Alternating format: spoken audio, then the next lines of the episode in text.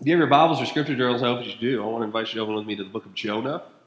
Book of Jonah. If you don't have a scripture journal, you want one, they're right there on the welcome desk. You can feel free to get up and go get one right now if you want to, or grab one on your way out.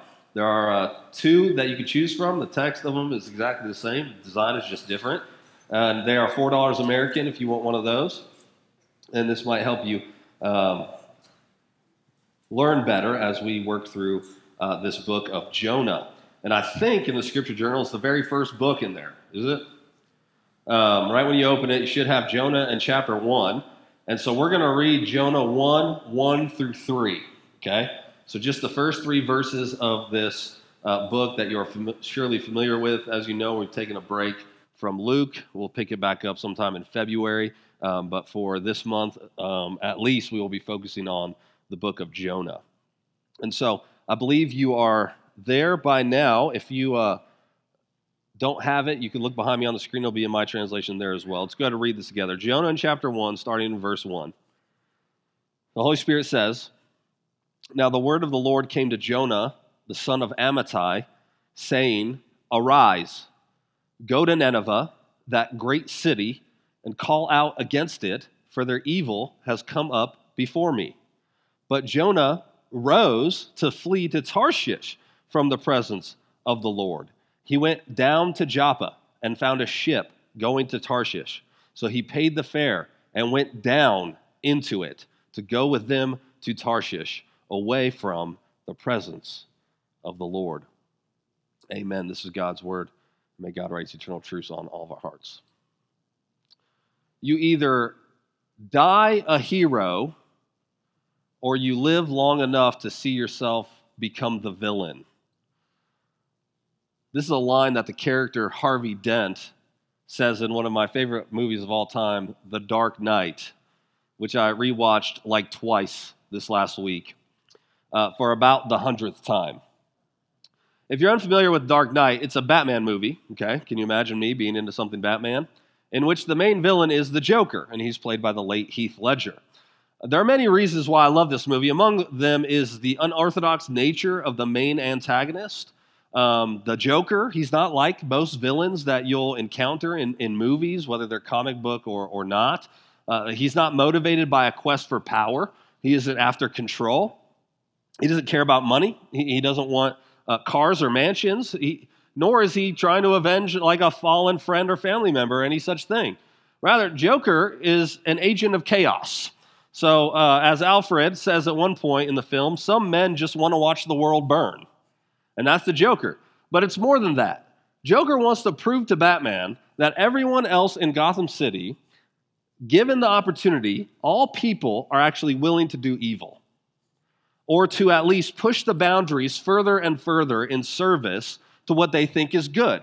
He tells Batman at one point, you see, their morals, their code, it's a bad joke, dropped at the first sign of trouble. They're only as good as the world allows them to be. I'll show you when the chips are down, these civilized people, they'll eat each other. And the thing is, again, this is why it makes this movie unique. He's right. Joker is proved to be right. He succeeds in the end. Uh, something else that makes the movie unique. See, even though Joker is captured at the end, and Batman is convinced that people will end up doing the right thing, Joker reveals his plan all along has been to get Harvey Dent to turn. See, Dent was the district attorney. He was the all throughout the movie, he's a paragon of virtue. He's the public face of good that stood up to the corruption and criminals. But now he had lived long enough to become a villain since he didn't die a hero, as he foreshadowed earlier in the film. What Harvey Dent had to face in the end was that for all the time he spent fighting bad guys and looking down on them and trying to stop the Joker, it turns out that he was actually just like them on the inside. He just needed the right circumstances to bring it out. The last thing Joker says to Batman in the film is this He says, I look, I took Gotham's White Knight, referring to Harvey Dent, and brought him down to our level. It wasn't hard. You see, madness, as you know, is like gravity. All it takes is a little push. Harvey Dent, who becomes the villain Two Face, looked down on Joker, but turned out to be just like him in the end. He just needed a little push. Jonah is a story you know. It's a story that most people, whether they've read the Bible or not, have or have even stepped into a church before, are familiar with. We see him as the prodigal prophet, the one who was commissioned by the Lord and fled, as the pouting prophet who sulked in the belly of a fish, as someone who harbored bigotry and nationalism, as someone who thought grace should be extended to only him and his friends, as someone who lashed out when he didn't get his way. In other words, we know the story and we know it's telling us look at Jonah, he's a mess, don't be like him. And we might thus read it and say, I'm glad I'm not like Jonah. But what this book is communicating to us is not only don't be like Jonah, but it's confronting word that's telling us look closely, look really close, and see yourself in Jonah. Because you're more like him than you may think. See, like Harvey Dent, we want to look at Jonah the way Dent looked at Joker, with pity and with a self righteous disposition that says, I'm glad I'm not like him, and I'll never do what he did. But like Dent, it turns out we're more like the one we may look down upon than we're willing to admit until pushed or confronted. Mark Buchanan put it very well. He says, Jonah is us those other prophets, so free and bold, so daunting and undaunted, so flinty and unflinching, they're larger than life. And then there's Jonah. Hands plowed deep into his pant pockets, shoulders folded into a perpetual slouch, face cast in a hardened sneer. He complains about the weather. It's too hot or too cold, too wet or too dry. He complains about the government. He complains about his neighbors. He complains about his church. The music's too loud. The preaching's dull. The young people leave messes. They're unruly and irreverent. The services go on and on. He doesn't complain about his neighbor's cat. Instead, he poisoned it. Isaiah is who we want to be. Jonah is who we are. Jonah is a lord of half hearted, tribal chieftain of those who want God only on their terms. I don't find him attractive, he says. I find him all too familiar. And I wonder if you do too. But even if you don't think, even if you don't see yourself like Jonah, I think if we're all honest in our exploration of this book, we'll see that we're Jonah.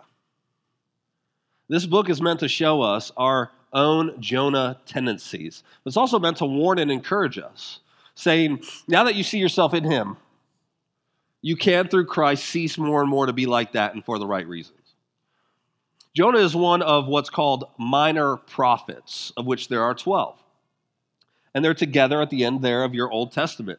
Uh, they are minor, not because they are less significant than Isaiah, the major ones, Isaiah, Jeremiah, Ezekiel, and Daniel, nor because what is said in them is less important. Rather, it's all about the length of the books. The minor prophets are minor simply because they're shorter. But Jonah is also unique among the prophets because typically the way things will go is God will call a prophet, and the book bearing his name will consist almost exclusively of his preaching to Israel or Judah. So the prophet speaks on behalf of God, right? God comes to a prophet, prophet speaks on behalf of God to the people, except for, of course, Habakkuk is unique because it's flipped around. He speaks for the people to God. But their books are typically telling the contents of those messages that they give to the people. But Jonah, on the other hand, is not mostly about his message, it's mostly a narrative about something that happened when he was called to a particular task. In fact, his only oracle in this book is one message, and it's five Hebrew words. Now, of course, what people know most about Jonah is what? That he was swallowed by a great fish. And we can understand why people would be obsessed with that. That's a pretty incredible thing that happens, right? But that great fish, if you look and you read through Jonah, is only mentioned in three verses. He's hardly the main focus. We obviously focus on that because it's so fantastical. A man being swallowed up by a great fish and surviving for three days. Who has heard of such things?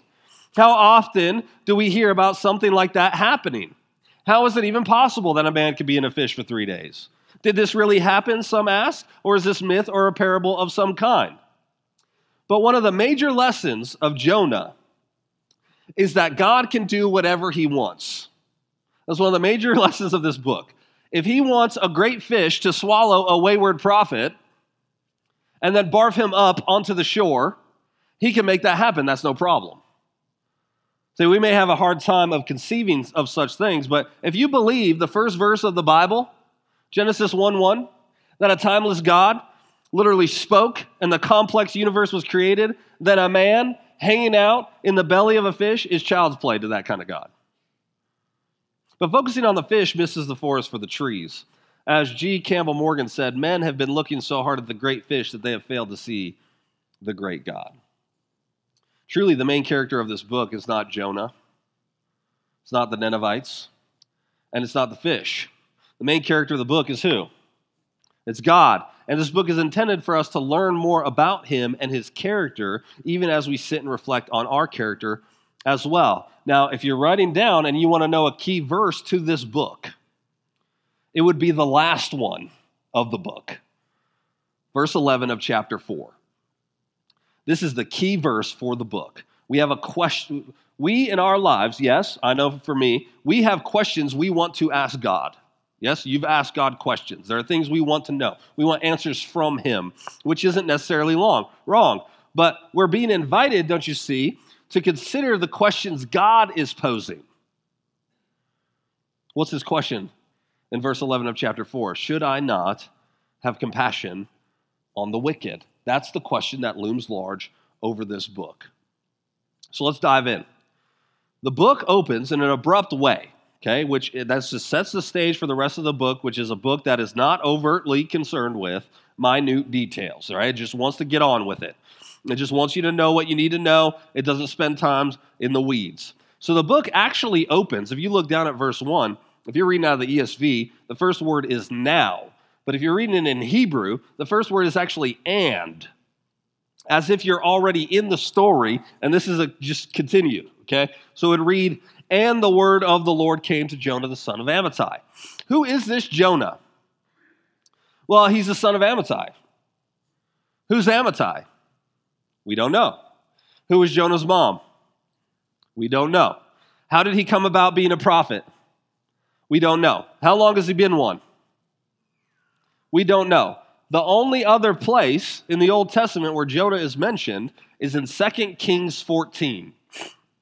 That's the only other place. But all that it tells us there is that he's a prophet from Gath Hepher who prophesied about the borders of Israel expanding.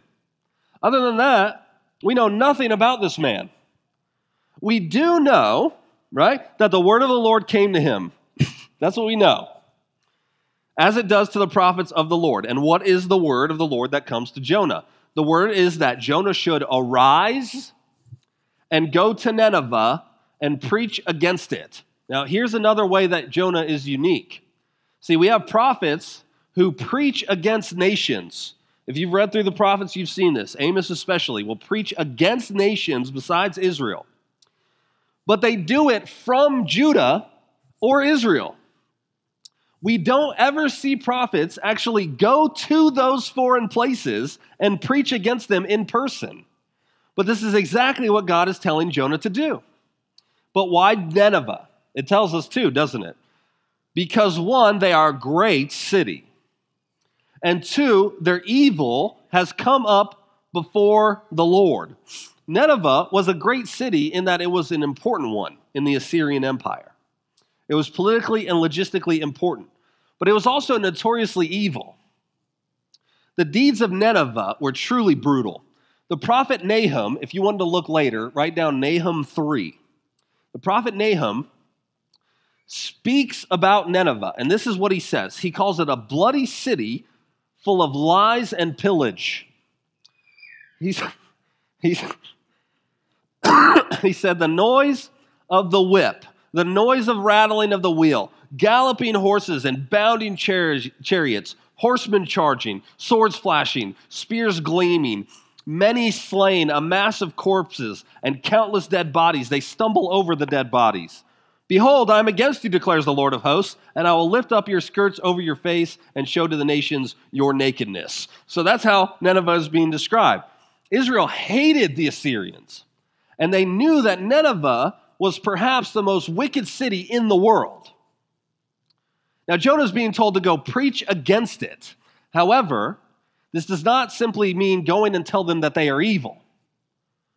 Jonah knew that preaching against Nineveh was to not only denounce it, but to warn it, which would give them an opportunity to do what? Repent and turn to Yahweh. So we could maybe compare this task perhaps to telling a Jewish rabbi in the late 1930s Europe to go to Berlin and preach against the Nazi regime. How well do you suppose that would go? And how motivated would that man be to go and do that task? You see? So Nineveh was truly evil.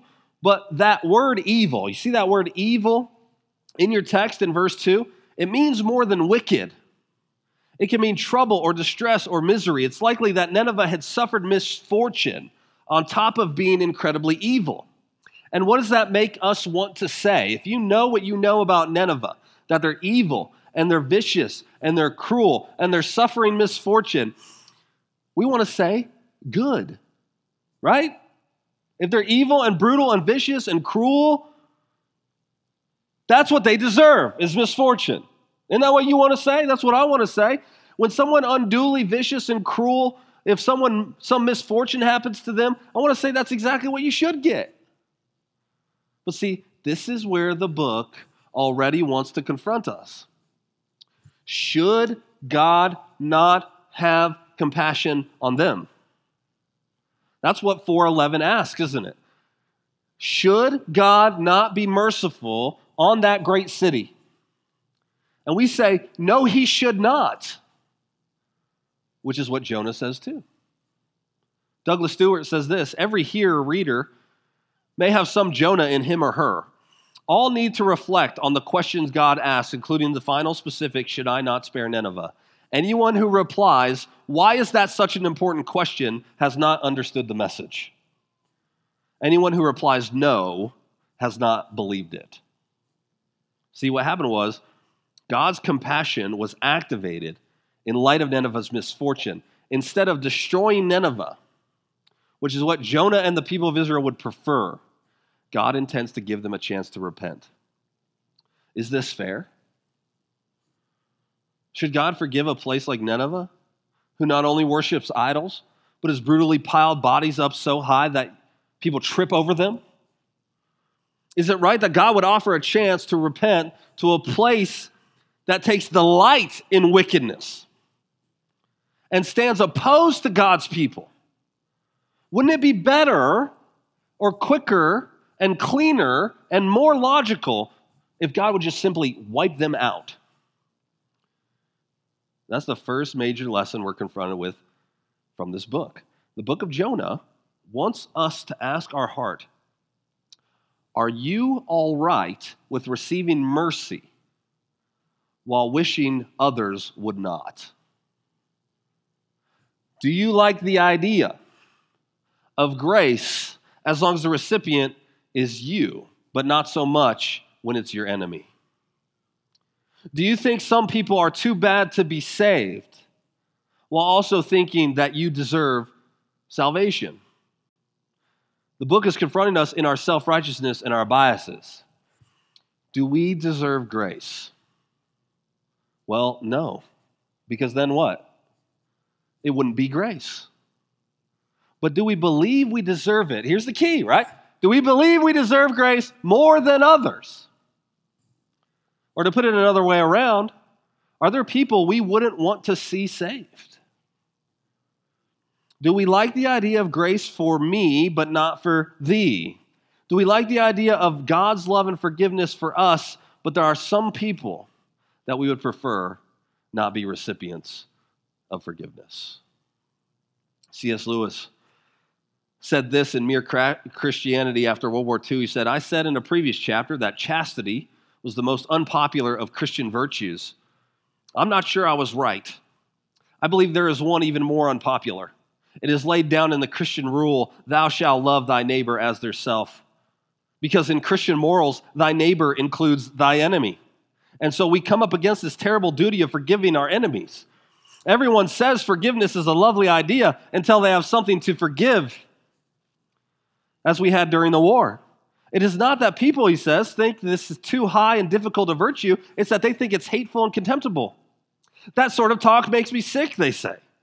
And half of you already want to ask me, I wonder how you'd feel about forgiving the Gestapo if you're a Pole or a Jew. He says, So do I. I wonder very much. See, this is when it presses in real deep. Would we be loath to share heaven with Jeffrey Dahmer or some other vile criminal or serial killer? Would we want to see notoriously wicked people there in heaven with us? We want to share heaven with reformed Nazis or other violent war criminals. We want to be surprised by who is there and surprised by who is not. Like Jonah's nationalism, when our country goes to war, would we rather see our enemies converted or destroyed? Those are uncomfortable questions to ask, but they're very questions being posed in this book. Let, let's, let's, let's even think outside of those extreme examples. Are there people who have wronged you who you don't think should be forgiven? You hold on to a grudge or some resentment, and you think, since you won't forgive them, God shouldn't either. You ever feel a self righteousness that makes you feel morally and ethically superior to someone or some group of people? Do you ever feel like grace is something you want and should receive, but others whom you think are better, that, that you are better than, should not? Those are hard questions, aren't they? Aren't those hard questions? Those are questions I've had to ask myself on, on many occasions. If I'm honest, I haven't always liked the answer. Let, let me tell you about a time recently when I made one of my daughters cry. Okay? How do you like that setup? My daughter was reading a book called The Other Side of the Wall. Okay? It's, a, it's about Palestinian Christians. Well, she got to a particular sentence, and she came and she showed it to me. And she asked, you know, incredulously, Can you believe this? It was a section that the author was talking about how many people see immigration from Arab countries not as like opportunities to be hospitable and loving witness to the vulnerable, but as a threat. Okay? And this is the sentence she showed me that upset her initially, and I made it worse. The author said this He said, Islamophobia is alive and strong today. How do I know? Because I'm a Palestinian. And for many, being a Palestinian equals being a Muslim, equals being a terrorist, equals not one of us. And he said, I've experienced this firsthand. For many, being a Palestinian Christian is an oxymoron, end quote. Well, how did I upset her? Even more than she already was. I didn't do it on purpose. That helps. But when she showed me that, I just nodded. And I said, Yeah. And she just kind of looked at me. And I said, I've experienced that. And that upset her. then I told her, I've experienced that since we moved to Georgia. And that upset her a little more. And then I said, I've experienced that from professing Christians since I moved to Georgia. And that's what did her in. I told her that there are some who don't see me first and foremost as a brother in Christ or even as a pastor, but in terms of my ethnicity. And it happens to be an ethnicity they already have a certain stereotype for, and I can't escape that box that they've put me into. You see? But then I saw this as a learning moment. What I told her was that I had to learn not to become self righteous towards such people. I had to fight the impulse that I had to feel superior to them, which is the impulse that I had to feel like I deserved grace more than they did, or that they were less deserving of the gospel than me, or that they were bigger sinners than I was and am. Because to be honest, I felt those ways before. And in my flesh, I want to feel that way even still. And then I told her what we need to do is not be angry with those people, but to have pity on them, to have compassion on them, because that's what God would want, because that's what He feels towards us. Do you guys see? We are sinners in need of mercy just as much as they are. And I don't tell you that story to present myself as some like paragon of virtue because there are things I still have to learn and I'm fighting through in my own heart. I still need to grow there. I still need to go back to the gospel and go back to the gospel and go back to the gospel and remember one, my own need for radical and unmerited forgiveness from God, and two, my own little legalist that I have hanging out in my heart that wants to be self righteous. That's what the book of Jonah is asking from all of our hearts, don't you see? That Jonah didn't want to go to Nineveh, he knew all about them. He knew who they were. He knew what they had done. He knew they were an enemy of his people. He knew they were not part of his tribe. He knew they were Gentiles, and he thought they don't deserve mercy. So he ran. It's interesting how the beginning of verse 3 words Jonah's flight. See how it mirrors verse 2? God says, Arise and go to Nineveh. Or to say it another way, you could translate it up and go to Nineveh. And how does verse 3 start? See, if you know your Bibles, you know that God comes to a prophet, right? And he says, Arise and do this. And then the text, next thing it says is, So the prophet arose and went and did the thing that God said, right? That's the typical pattern that we see in the prophets. So, what do you expect from Jonah? God says, Arise, go to Nineveh. And then it says, So he arose. And you're thinking, right? Okay, he's going to be obedient like all the other prophets. What's the text say next? He arose to flee to Tarshish. This is unheard of in the prophets. You know, you read the prophets, even Moses, some prophets may be reluctant, right, to the call, or they might raise some objection about their skill or the bigness of the task, but they still go. Every other prophet is called and obeys. And then there's Jonah. Arise and go, followed by so Jonah arose. What? to flee. God says, Go, and Jonah says, No. But he says it with his feet, doesn't he? There's no explanation, is there? No, no argument between God, like haggling between God and Jonah, no debate about this, and then he relents and goes, right? We're just told that Jonah got up like he was supposed to, but then he went the opposite direction. Jonah went all right, but not to Nineveh. Why didn't he go? Well, like I said, we're not told here, but we're told later. If you look at verse 2 of chapter 4, look at 4 2, we're told exactly why Jonah didn't want to go. Chapter 4 and verse 2. So after he preaches to Nineveh, they repent, sackcloth and ash. He says to God, Is this not what I said when you we were yet in my country? This is why I made haste to flee to Tarshish, for I knew that you are a gracious God and merciful, slow to anger, and abounding in steadfast love, and relenting from disaster. In other words, I knew you would be willing to forgive the repentant, and I wanted no part of it. Many come to this and ask, Was Jonah afraid? He knew how brutal the people were. Was he afraid they would kill him? or something like that. And the truth is, Jonah was afraid. He was afraid. But unlike why many Christians don't share the gospel, which is because they're afraid of failure or rejection, Jonah is afraid he would succeed. He was afraid he would go and preach and warn Nineveh, and they would do exactly what they ended up doing. James Bruckner says it this way Jonah concludes that God has gone too far with grace and he doesn't want, care to participate in this foolishness. Jonah fled because he knew who God was.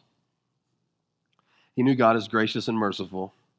He knows he's slow to anger. He knows he's abounding in steadfast love. He knew that God would have mercy for those who repent, and he, quite frankly, didn't want to see Nineveh spared. He said, They shouldn't get grace, they should get judgment. But Jonah doesn't mind so much when he gets grace instead of judgment, does he? Jonah had a better plan for Nineveh. It's total destruction with no opportunity to turn from God. That was Jonah's will for Nineveh, but it wasn't God's. Sinclair Ferguson said Jonah's difficulty was moral. When God spoke to him on this occasion about this particular matter, God's will and Jonah's came onto a collision course.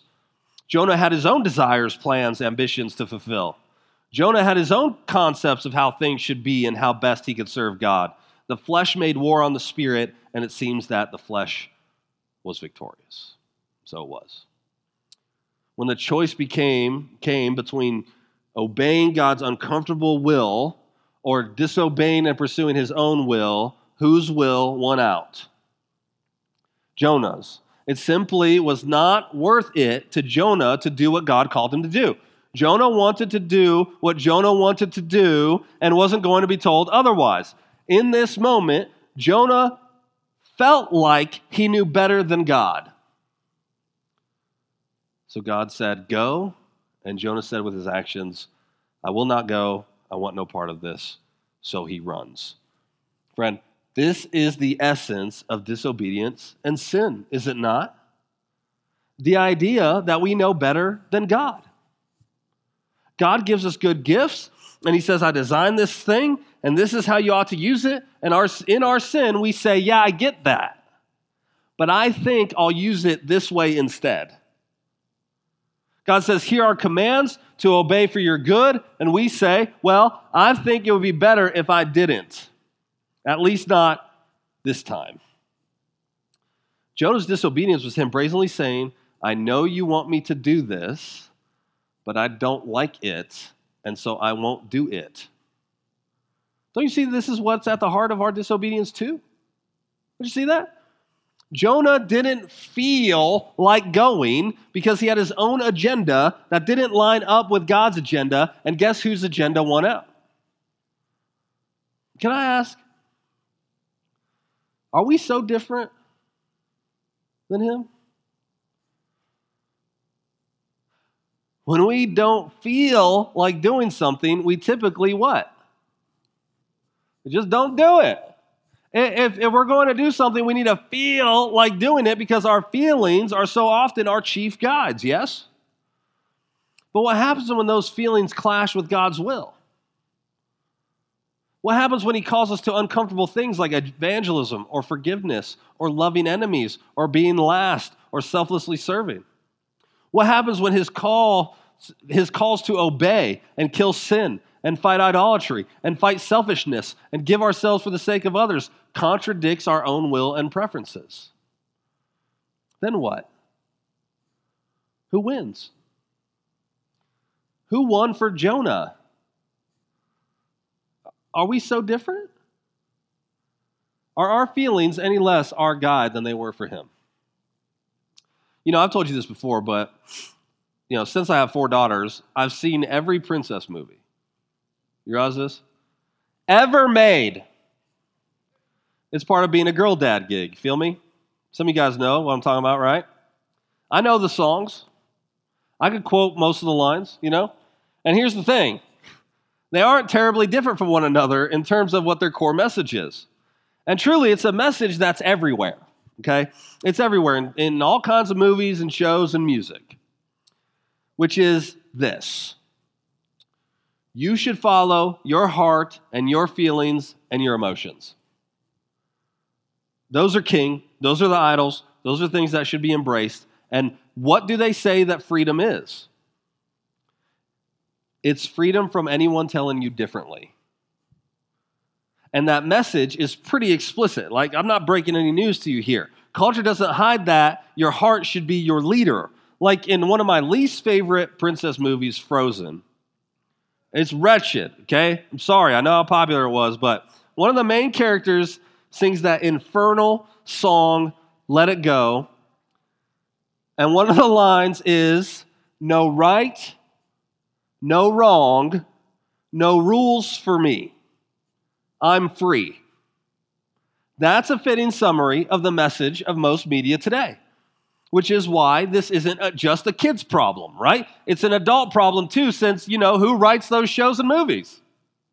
Adults, right? Your heart is in a constant war to be the king or the king, queen on the throne. The problem is there's only one throne of your heart. And Jesus does not intend to scooch over so that you can fit. Either he is king, it's really this simple. Either he is king or you are.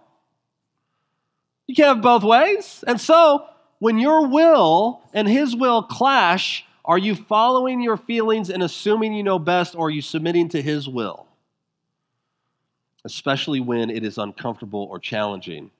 See, I hope you realize it's only when you are uncomfortable or challenged that you will grow. Do you know that? You're not going to grow being comfortable all the time. That's why so many people stay decades babes in Christ because they're just embracing their comfort at every level. You're not going to grow being comfortable and only doing what you feel like doing. Here's the truth more often than not, God's will and God's commands will challenge us because, one, we are sinners in need of reform, and two, He knows infinitely better what we need than we do. If you have decided that you don't want to go to Nineveh, then that's exactly where you need to go. The Jonah didn't want that. But that's where he needed to be. You ever asked this? I've wondered this this week. Why didn't God call someone else? Why Jonah? Like, he knew Jonah would do this, right? When Jonah fled, God wasn't like, oh man, I did not see that coming, right? He knew this jabroni would flee. He called Jonah because Jonah needed this lesson. As painful as it was, Jonah is the prophet who needed to do this because he's the least likely candidate. Because God messes with our expectations and wrecks our categories for how things should be. Because God works outside of how we think He should. Because He sees a bigger picture than we ever will. Because He knows best. But Jonah, without a word of protest, literally runs from God. But ah, here's another lesson, isn't it? Do you see that all sin and disobedience is running from God? Let me say that again. All sin and disobedience is running from God. And do you see where it leads? And do you see what it costs? See what Jonah does. He rose to flee to Tarshish from the presence of the Lord. There's questions for us. Where is Tarshish? And how exactly does one flee from an omnipresent God? Well, we don't know where Tarshish was exactly, but we do know that Nineveh was to the east and the Mediterranean, where Jonah went, was guess what? To the west. So he headed in the exact opposite direction where he was supposed to go. We also know Tarshish, to an Israelite, was basically the end of the earth. It was as far as they knew you could go. It was the edge of Israel's geographical awareness. And according to Second Chronicles 9, a round trip to Tarshish took about three years. It was a faraway place, and it was as far as Jonah knew he could get from Nineveh and Israel. So, what of Jonah fleeing from the presence of the Lord? Is his theology so bad that he doesn't know that this is not possible? Well, he has good theology, actually. If you look down at verse 9 of chapter 1, he says, He fears the Lord. He tells the sailors, I fear the Lord, the God of heaven, who made the sea and the dry land. He knows God rules over all of it and that he cannot flee from him. He knows Psalm 139 that asks, Where shall I go from your spirit, or where shall I flee from your presence? So, how is it that he fled from the presence of the Lord? Well, it's because he wanted to go a place where Yahweh wasn't worshiped. Even his choice of Joppa to sail from was deliberate because it lay outside of Israelite territory. Douglas Stuart helpfully explains it like this He says, Jonah thought that Yahweh revealed himself only to Israel. Jonah, the ardent nationalist, attempted to flee to a place where no fellow believers would be found, hoping that this would help ensure that God's word would not come to him again. If he stayed in Israel, he could expect to hear from Yahweh again, but if he left, he might hear nothing further. So Jonah was thinking that if he went to a place where the true God wasn't worshiped, no word would come to him again. And maybe God would either abandon this plan to reach Nineveh or he would find some other sucker to go instead. Either way, Jonah was determined to have no part in God's grace being shown to people whom he hated to his core. So he goes to Joppa. He finds a ship going to Tarshish. He paid the fare. Then he went down into the ship away from the presence of the Lord. That's what the text says. And that's the second time, right, that the present from the presence of the Lord is said in this one verse. Why? Because what else would sin and disobedience do? Like, truly, will sin and disobedience drive you closer to God? Of course not. Sin will drive you away from God, never closer. Closer. Listen to this, okay? I want you to get this. Either sin will drive you away from God, or God will drive you away from sin. Let me say that again.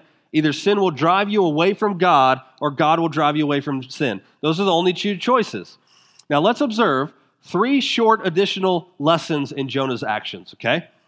First, three additional lessons. First, there will always be a ship waiting to carry you into sin if you're determined to flee from the presence of the Lord. You know what I mean by that? Jonah is determined to flee to Tarshish, yes? And wouldn't you know it? When he gets to Joppa, what's there? A ship ready to be hired to go to Tarshish. What a coincidence. Alistair Begg said, The devil will always have a conveyance waiting for you when you're determined to run away from the presence of the Lord. You could be guaranteed a way out of town, but be very careful. You will pay the fare. He may provide the ride, but you will pay the fare. Or Puritan Thomas Brooks said Satan's first device to draw the soul into sin is to present the bait and hide the hook. To present the golden cup, hide the poison. To present the sweet, the pleasure, the profit that may flow in upon the soul by yielding in sin and to hide from the soul the wrath and misery that will certainly follow the committing of sin. By this device, he deceived our first parents. See, if you are set in your heart to sin, to flee from the presence of the Lord, Satan will make sure that there is a boat waiting, as it were. But even as Satan provided the boat, we are the ones who pay for it. Do you see? That's our second lesson. Our second additional lesson simply is sin is costly. Jonah paid the fare, didn't he? This is a considerable sum. Jonah is renting the whole ship to go all the way to Tarshish. There's no other passengers, there's just Jonah and the sailors. Disobedience is costly. This is this man's life savings. Disobedience is costly, and we're the ones who pay the price. Satan presents the bait, but the hook is there, and we're the ones who bite, and we're the ones who are hooked. We pay the price, and the price is costly. Now, but what about obedience? Who pays for that? God is the one who provides in those cases, don't you see? Donald Grey Barnhouse said, It is always that way. When we run away from the Lord, you will never get to where you are going, and you will always pay the fare. On the other hand, when you go the Lord's way, you always get to where you are going, and He pays the fare. You remember, for example, let's think back to Luke. When Jesus commissioned the 72, do you remember? And he told them, don't take a staff, don't take a money bag, don't take luggage, don't take extra sandals, don't take extra cloak. Depend on the hospitality of people. And they had to depend on God's provision in their obedience, and it was God who would pay for and provide the provisions. If we obey God, God pays. If we disobey, what? We pay. Disobedience is costly, and rejection of God's presence means a forfeiture of his benefits. And Jonah shows this already in his flight. But the third additional lesson is this disobedience and sin are always downward descents. Disobedience and sin are always downward descents. I want you to notice the language of verse 3 again. It says, He went what? Down to Joppa, and he found a ship going to Tarshish. So he paid the fare and what? He went down into it to go with them to Tarshish from the presence of the Lord. Now look at verse 5. Second part of that verse. But Jonah had gone down into the inner part of the ship, and he had lain down and was fast asleep. Jonah's trajectory is clearly portrayed as a downward one because this is where sin always leads. Down. When we disobey God, our posture is always downward. Could it be any other way? This descent is meant to be contrasted, I hope you see this, with what God told him.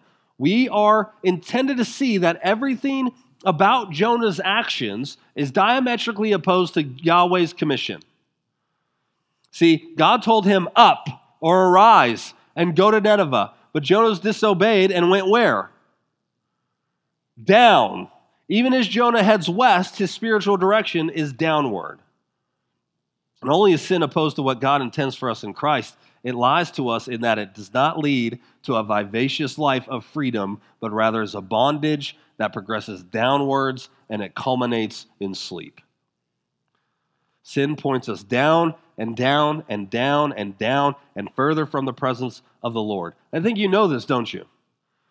Sin will drive you not more to prayer, not more to scripture reading, not more to community, not more to church gatherings and worship, not more to intimacy with God, not closer to God, not closer with Christ, not more in tune with the Holy Spirit. Sin won't drive you up to the throne of God, it will drive you down to the abyss. Sin never leads where it promises, it always leads away from the presence of God.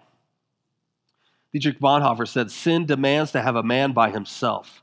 It withdraws him from community. The more isolated a person is, the more destructive will be the power of sin over him and the more deeply he becomes involved in it, the more disastrous is his isolation. Sin wants to remain unknown. It shuns the light. In the darkness of the unexpressed, it poisons the whole being of a person. So let me ask this What hope is there for people like Jonah? So, what Jonah didn't realize was that he was just like Nineveh that he needed grace like they did.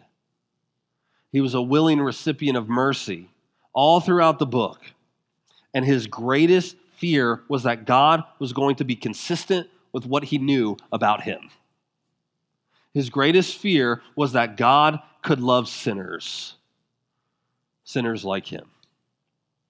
You know, there was another prophet sent of God to go to a wicked place full of people who didn't deserve mercy or forgiveness. There was a prophet sent of God who was charged with going into a place where people would hate him and reject him and spit on him and curse him and want to kill him. There was a prophet sent by God who would be tasked with not only warning the people of the impending judgment lest they repent, but was himself to take on the iniquity to show once for all that God is gracious, merciful, and slow to anger, and abounding in steadfast love, and relenting from disaster. This prophet also descended, but he didn't flee from his charge. He went down from heaven to earth, which is exactly what he was supposed to do. Not only did he not disobey, but he obeyed in a way that no one ever has in human history. Jesus is what Jonah failed to be. And you know something else? He came to save those who are like Jonah. People like me. People like you people who are self righteous sometimes, people who harbor ill will and biases, people who disobey God's commands sometimes. People who see God's will and it conflicts with their own, so they go with their feelings and preferences instead. People who flee from the presence of the Lord. People who sin and head downward people who think they have merited something from God through their supposed goodness and morality. People who get to a place where they say, I see that God is compassionate and abounding in steadfast love and relents from disaster, and that's what I need. And I need it just as much as everyone else. Leslie Allen says the greatness and goodness of God are enhanced against the background of Jonah's meanness and malevolence. Look at the world, pleads the author, at God's world. See it through God's eyes, and let your new vision overcome your natural bitterness, your hardness of soul. Let the divine compassion flood your own hearts. I wonder if you've let that compassion of God flood your heart.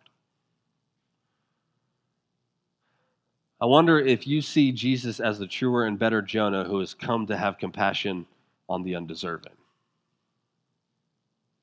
In other words, you and me.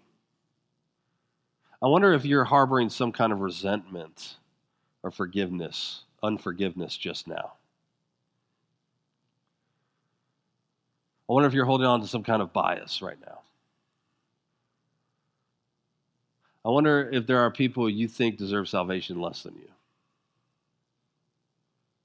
I wonder if you're running away from God with your life, either through disobedience or to something you know God is calling you to do, or through a sin you refuse to let go of.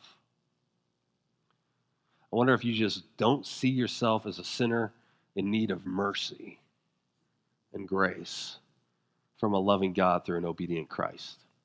Whatever category you fit yourself in, because I bet it's one of those.